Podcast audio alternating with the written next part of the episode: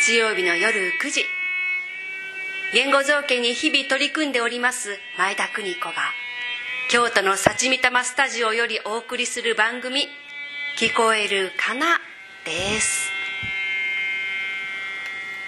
毎週月曜日にお届けするつもりがなんと2ヶ月も空いてしまいました。えっとねこの間は来週まあ今週の金曜日3月26日と4月の11日の舞台準備をしておりましてえー、一人舞台で、えっと、この間配信しました堀達夫の「荒野」っていうのをするつもりが複数で行うことになりまして例のごとくチラシを作ったり、まあ、作ったのは私じゃないんですけれど、えー、案内を送ったり楽器の練習をしたり、まあ、申し込みのあのメールをいただいたり返信したりとかそういうことをしているうちに毎日矢のように時間が過ぎていきました。はい。なかなか約束が守れずすいません、えー、そして今回の舞台はね一人ではないために、えーと、昔話をすることになり「むしろ」とか「麦」とか「まぐさ」などという言葉を練習しているうちになんかね甘酒作りたいなとかねいやちょっと今年生まれて初めて麹を作ってみたいわとかねそれができたらお味噌もできるしとか思ってね そういうふうにやっていると実際にそういうことをしてしまうんですね私ね。でそうやって日々も過ぎていきました。で生まれて初めて麹を作ったんですけどまあちょっと温度が高すぎて半分ぐらい納豆菌かな？雑菌かな？なんか繁殖したようなところもあったり本当にお米に花が開くっていうのかそういう麹の部分ができていたりしていました。麹ってなんだか可愛いですね。あの人と話をしていて「俺はちゃんとこれをすんねん」って宣言する人を見ると「おお言葉の花が開いた!」とか 思う時があるんですけどね。あのいやはい皆さんね言葉をどのように捉えられておりますか？言葉が開くって聞いていて本当に気持ちがいいですね。えっとね私本当につくづくね言語造形をやってきてよかったって思うの。それはね今まで私正面真っ向型だったんですよ。これまでは思ったことを正直に口にする。それで正しいと思ってたの。直情的ですね。でそうやってね数々の人間関係を壊してきたと言っても過言ではありません。でもね自分の心が正しいって思うから発した言葉は自分の正直な言葉だし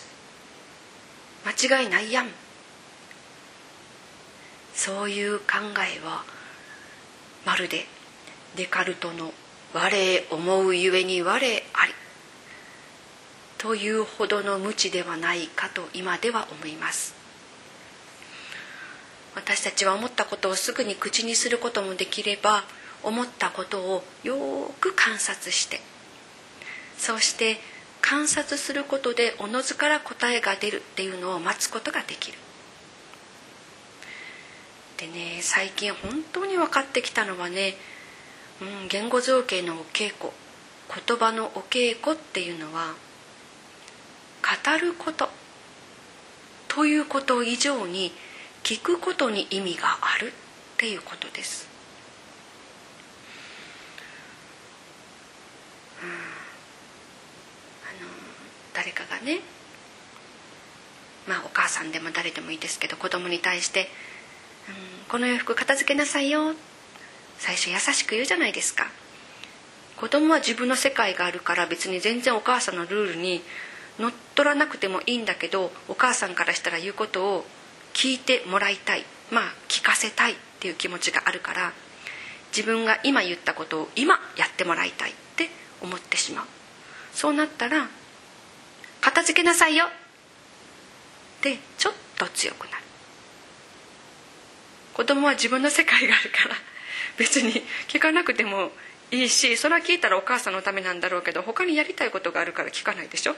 そしたら「早く片付けなさいよ!」ってだんだんね きつくなっていくでしょ？ね。子供はねお母さんの声を本当によく聞き分けますよね。自分の心を聞くっていうのはやっぱりちょっと難しいことですけれども他人の声はよく聞こえます。だから自分が発してる言葉っていうのが聞こえなくても人の声を聞いたらねどういう心なのかっていうのがだんだん分かってくるかなって思います。えっとね言葉を聞く時のポイントなんですけれどもはい心を声を聞かせていただくのですから決して批判批評はしないという心持ちがまず第一に必要ですね。その上で聞いてみると心の微妙な機微が見えてくるようになるんじゃないかなって思います。でその聞く力というのが高まってくると同時にもしくはその後にもしかすると語る力とか物語を聞く力がついてくるのかなっていうふうに思います。この番組ではね、うんと、こういう言語造形にまつわるお話とかえ最近の気づきとかそれから自分がああいいなって思った作品なんかを、え朗読していきたいなというふうに思います。今日はね長田博さんの何でしょうこのタイトル「大きな木」それを朗読したいと思います。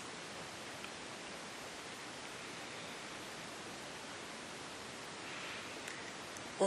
きな木。大きな木を見ると立ち止まりたくなる。芽吹きの頃の大きな木の下が君は好きだ。目を上げると火の光が淡い葉の一枚一枚に飛び散って広がって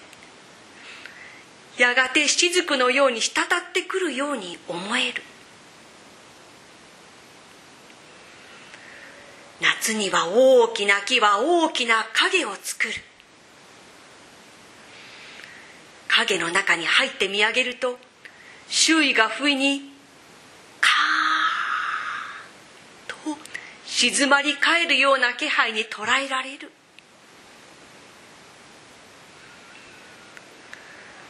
大きな木の冬もいい。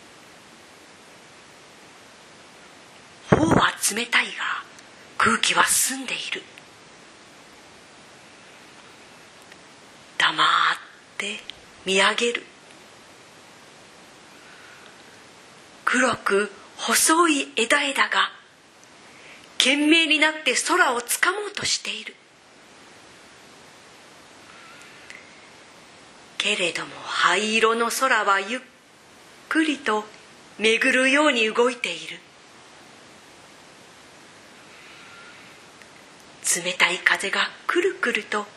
心の蛇を回って駆け出してゆく。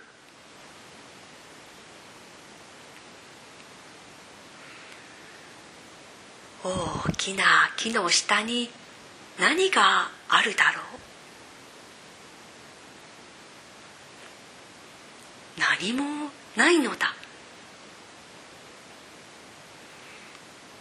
何もないけれど木の大きさと同じだけの沈黙があ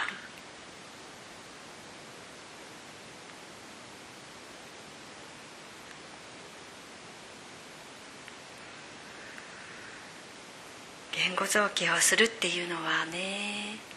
沈黙することもしくは沈黙を思い出すこと。それから沈黙を日常に取り入れる。ということではないかなって思います。今日はね京都の方もう風がすごくきつくって雨もザーザー降ってる時もありました。あの音響設備がそんなに良くないのでねちょっとうるさい音とか雑音とか入ってたら本当にすいませんね。今日もご清聴本当にありがとうございました。